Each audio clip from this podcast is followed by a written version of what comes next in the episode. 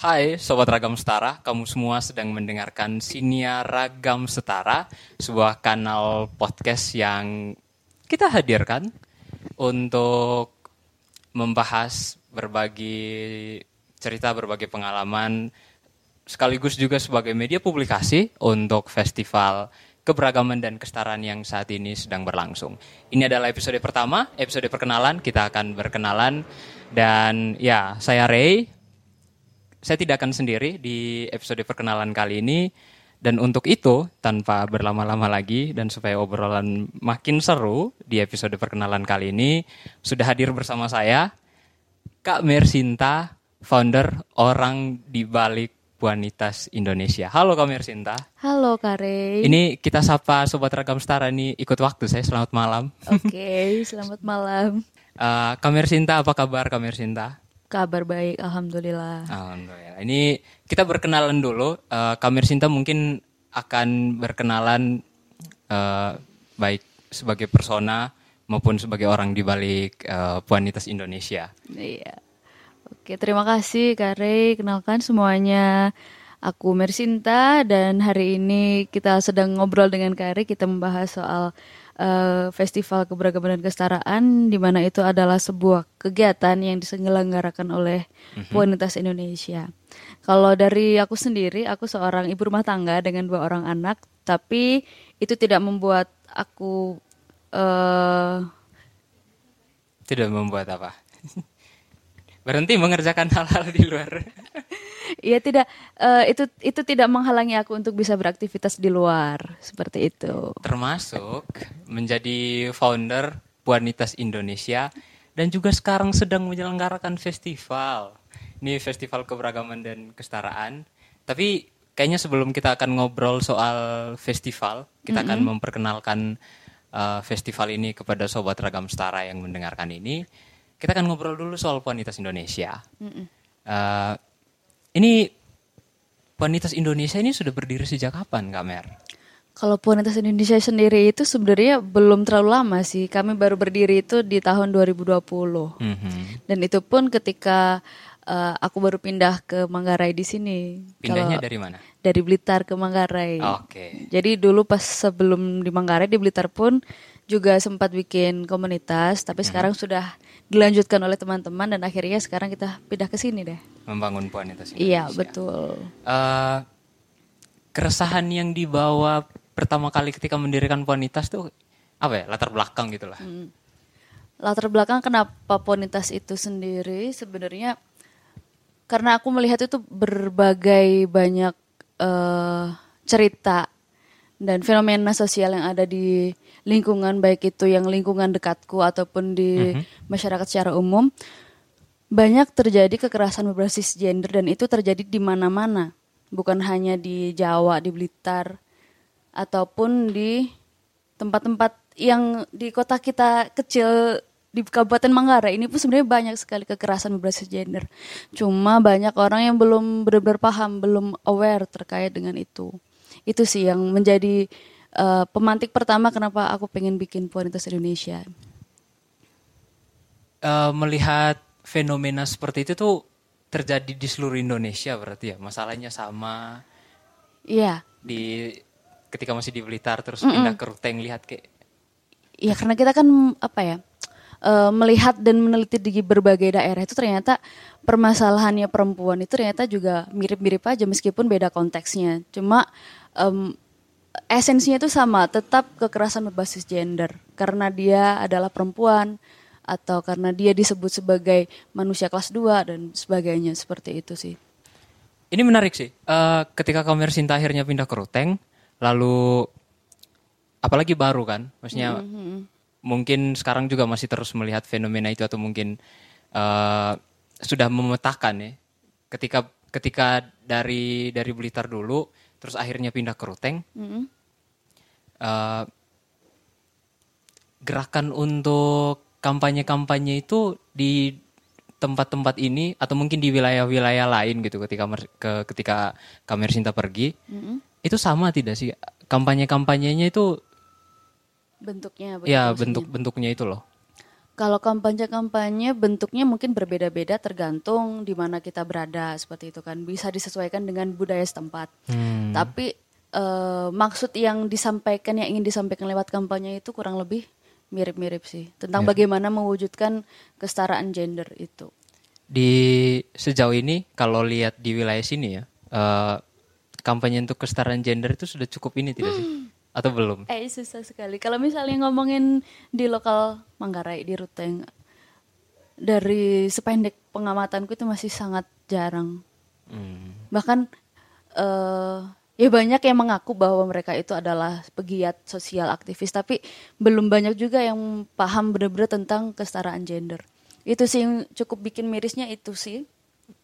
Itu berarti eh, belum di semua wilayah gitu ya. Kalau kita ngob nggak ambil landscape yang lebih besar, kita ngobrol soal eh, Indonesia, jadi belum di semua wilayah kampanye soal kesetaraan gender ini eh, sama gitu ya.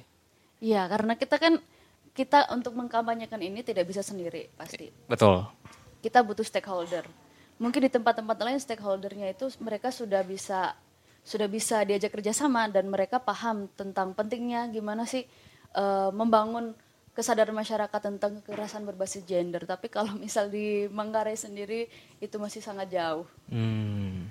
Itu kita bisa lihat loh, maksudnya tuh mulai dari fasilitas umum, regulasi-regulasi yang eh, tidak adil gender, bagaimana perempuan di sini itu ditempatkan dalam status sosial masyarakatnya, banyak sekali kompleks sih. Buat eh, setelahnya tuh Panitas Indonesia akan melakukan apa gitu? Dibentuknya Panitas Indonesia tuh kayak Ya, ya. kami mau bikin apa gitu dengan Iya. Panitas Indonesia? Mau ngapain?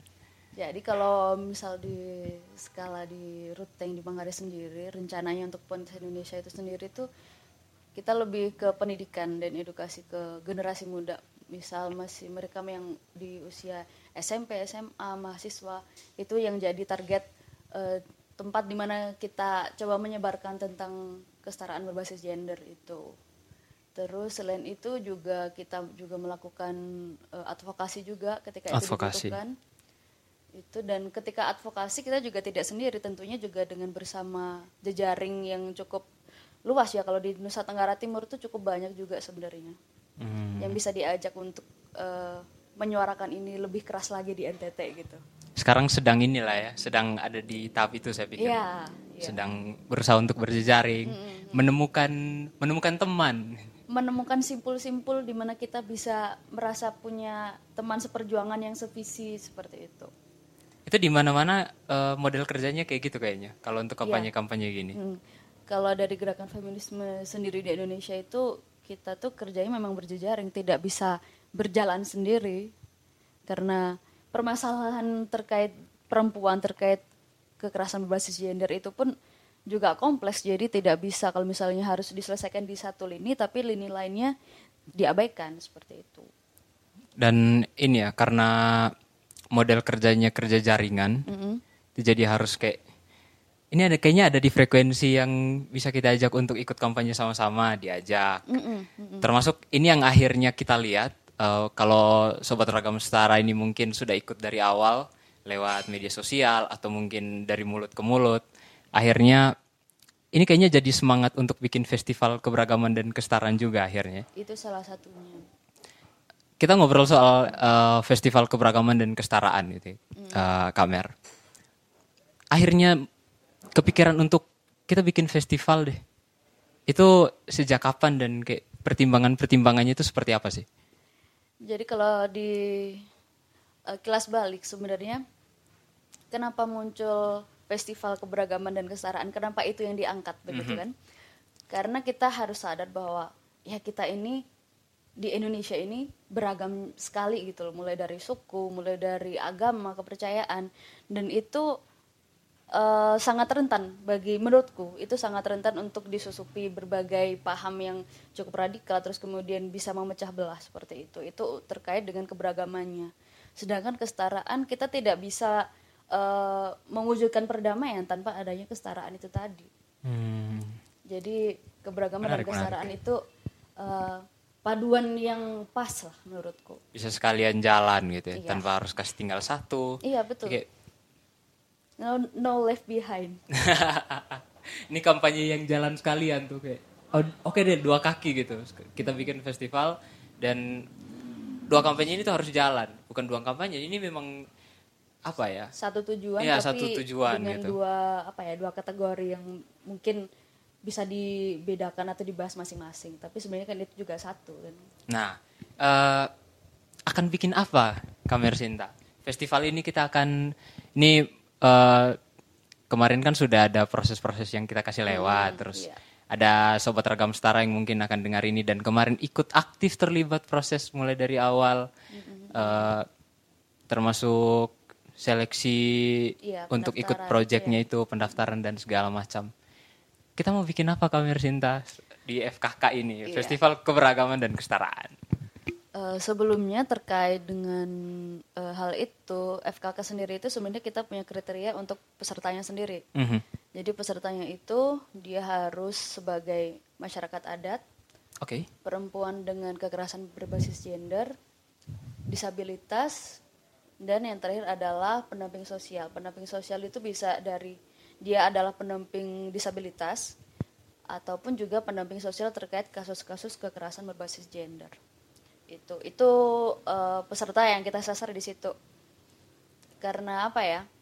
Eh, mereka adalah kelompok rentan di mana di di strata sosial masyarakat Indonesia eh, kelompok-kelompok yang aku sebutkan ini tadi itu cukup rentan untuk jadi untuk jadi kelompok yang termarginalkan. Jadi dia tidak bisa mendapatkan semua layanan publik itu secara penuh. Kadang itu masih ada yang eh, ada yang dibedakan seperti itu. Ada yang fasilitasnya kurang dipenuhi, misalnya seperti teman-teman disabilitas seperti itu sih. Eh, terus mereka akan bikin apa gitu selama festival? Oke. Eh bentar, sebelum itu kita harus kasih tahu juga eh, festival ini akan berlangsung sampai kapan gitu? Ya, sebenarnya kita sudah buka pendaftaran itu mulai dari 20 Agustus kemarin. Mhm. Sampai hari ini, eh, detik ini teman-teman yang sudah lolos itu mereka sedang menggarap proyek sosialnya masing-masing.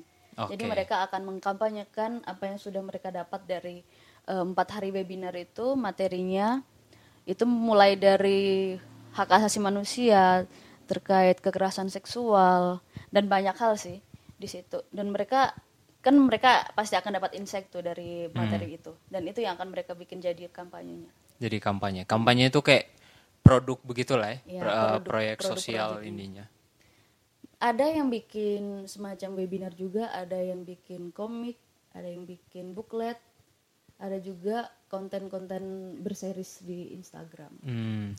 Dan ini eh, pesertanya ini semua datang dari seluruh wilayah Indonesia. Kalau kemarin eh, Iya. kita ikut tuh pas Aku- webinar. Aku itu juga sih ya, cukup terkejut juga animo teman-teman peserta ini mulai dari dari Pulau Sumatera ada dan sampai di ujung timur Indonesia di Papua pun juga ada yang ikut gitu. Kenapa kaget? Agak ini ya, agak Iya, di luar ekspektasi gitu kan. rencana eh, perkiraan awalnya tuh kayak orang tertarik tidak sih atau apa tuh yang bikin kayak Eh, apa ya?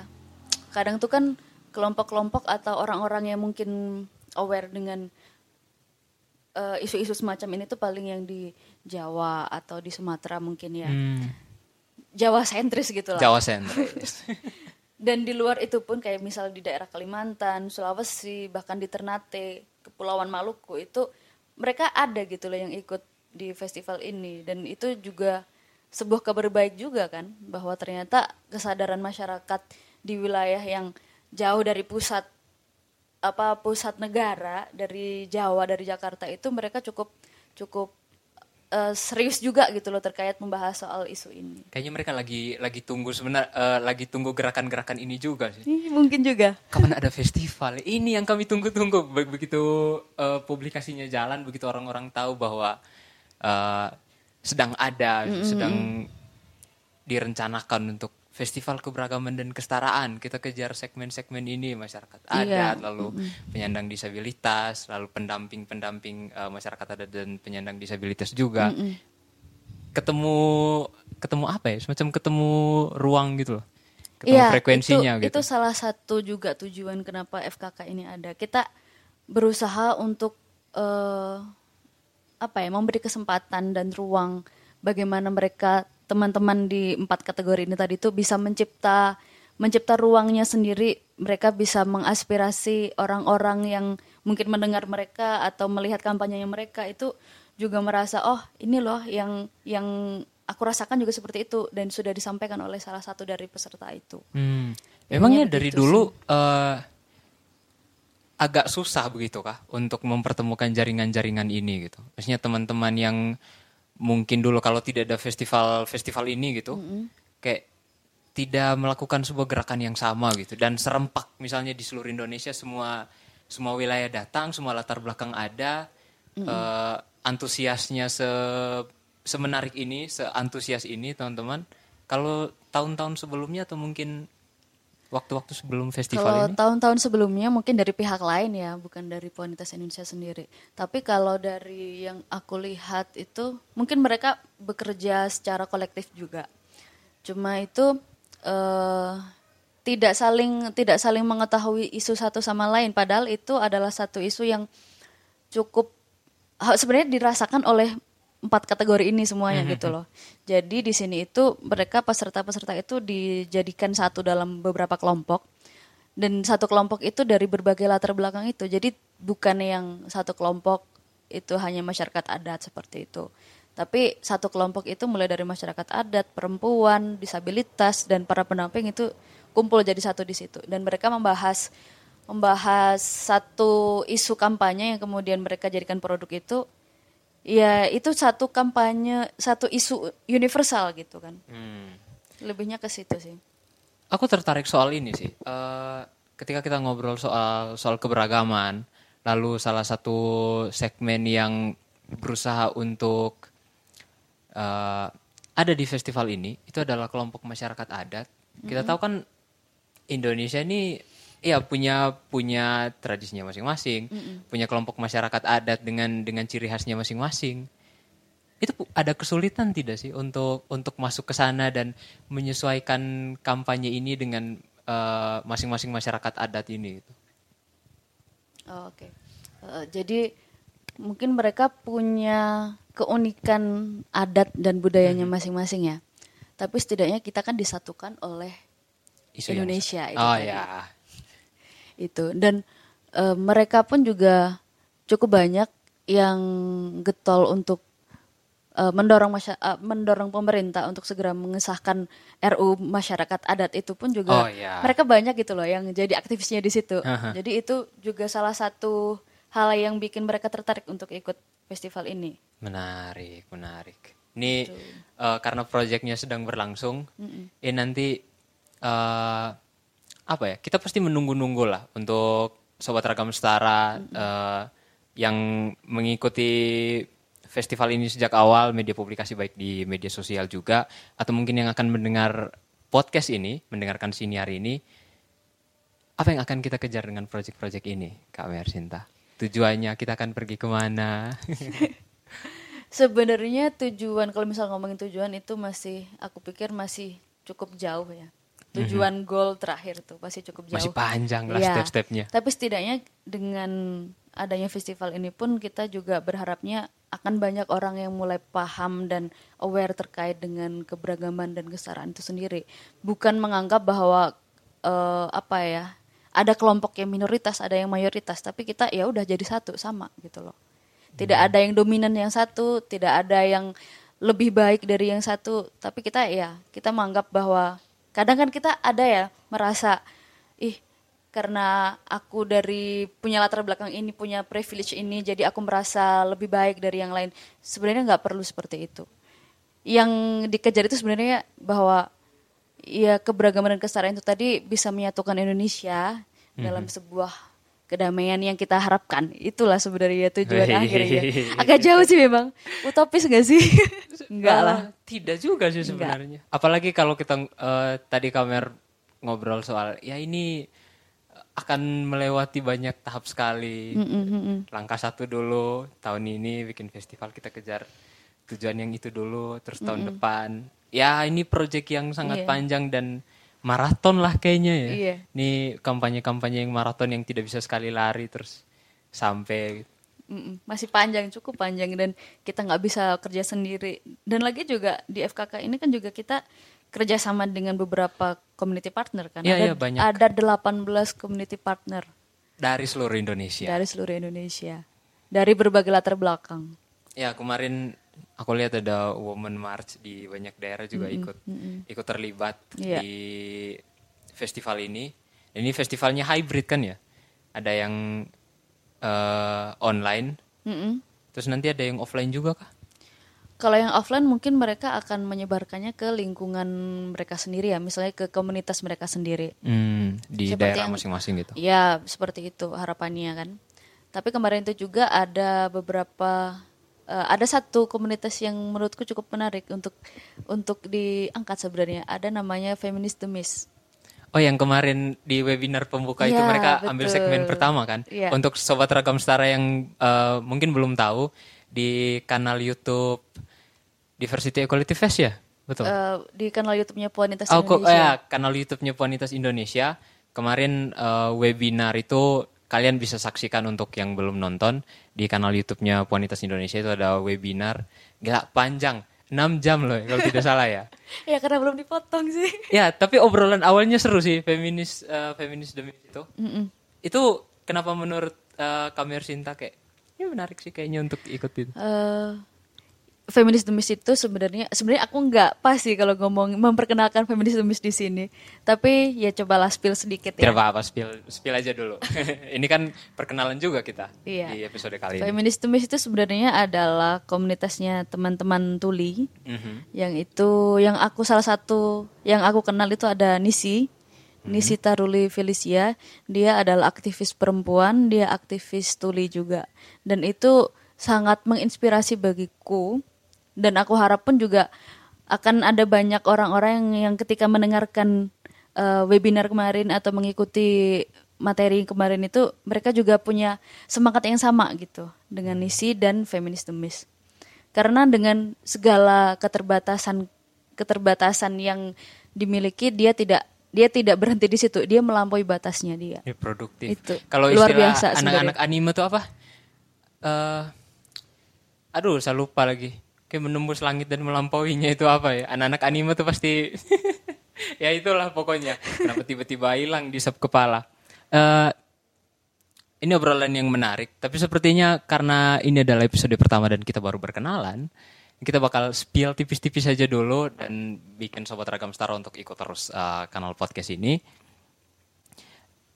media publikasinya kita eh, Festival Keberagaman dan Kesetaraan untuk teman-teman yang mungkin baru dapat informasinya setelah mendengarkan podcast ini.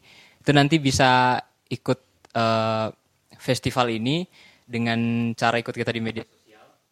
Di Instagram ada ya kamu Aya- ada di Instagram. Diversity diversity.equity.fest. Fest. Terus ada kanal YouTube juga? Ada kanal YouTube Puanitas Indonesia. Wanita Indonesia. Facebook Twitter? eh, Tidak ada. Ya, oke. Berarti ada di Instagram, Dan ada di YouTube, YouTube. dan yang terakhir ada di podcast ini. Betul. podcast ini kalian bisa dengar di banyak platform lah. Eh, saya pikir perkenalan kita lumayan ini ya, lumayan seru. Tapi ini bukan satu-satunya. Kita masih akan berkenalan lebih lebih banyak di episode-episode setelahnya di siniar ragam setara ini. Kamir Sinta terima kasih banyak. Terima kasih juga Kak episode sudah bertanya ini. banyak hal. Kita akan ngobrol ngobrol lagi gini. Saya tidak akan ngobrol sendiri di kanal podcast ini. Saya cuma jadi penanya doang, terus mendengar, mengantar. Kalau mungkin sobat ragam setara juga mungkin eh, punya pertanyaan, bisa langsung ke media sosial kita dan mungkin akan kita bahas di kanal podcast ini. Festivalnya sedang berlangsung, eh, masih banyak yang akan kita bikin. Mungkin yang kemarin sobat ragam setara yang belum sempat ikut di proyeknya, tapi tetap bisa ikut kita di lewat media sosial dan konten-konten publik publikasi kita yang lain. Betul, betul sekali. Kami Sinta terus sekali lagi terima kasih banyak. Sampai Iya. ketemu di episode siniar ragam setara selanjutnya. Terima kasih. Terima kasih.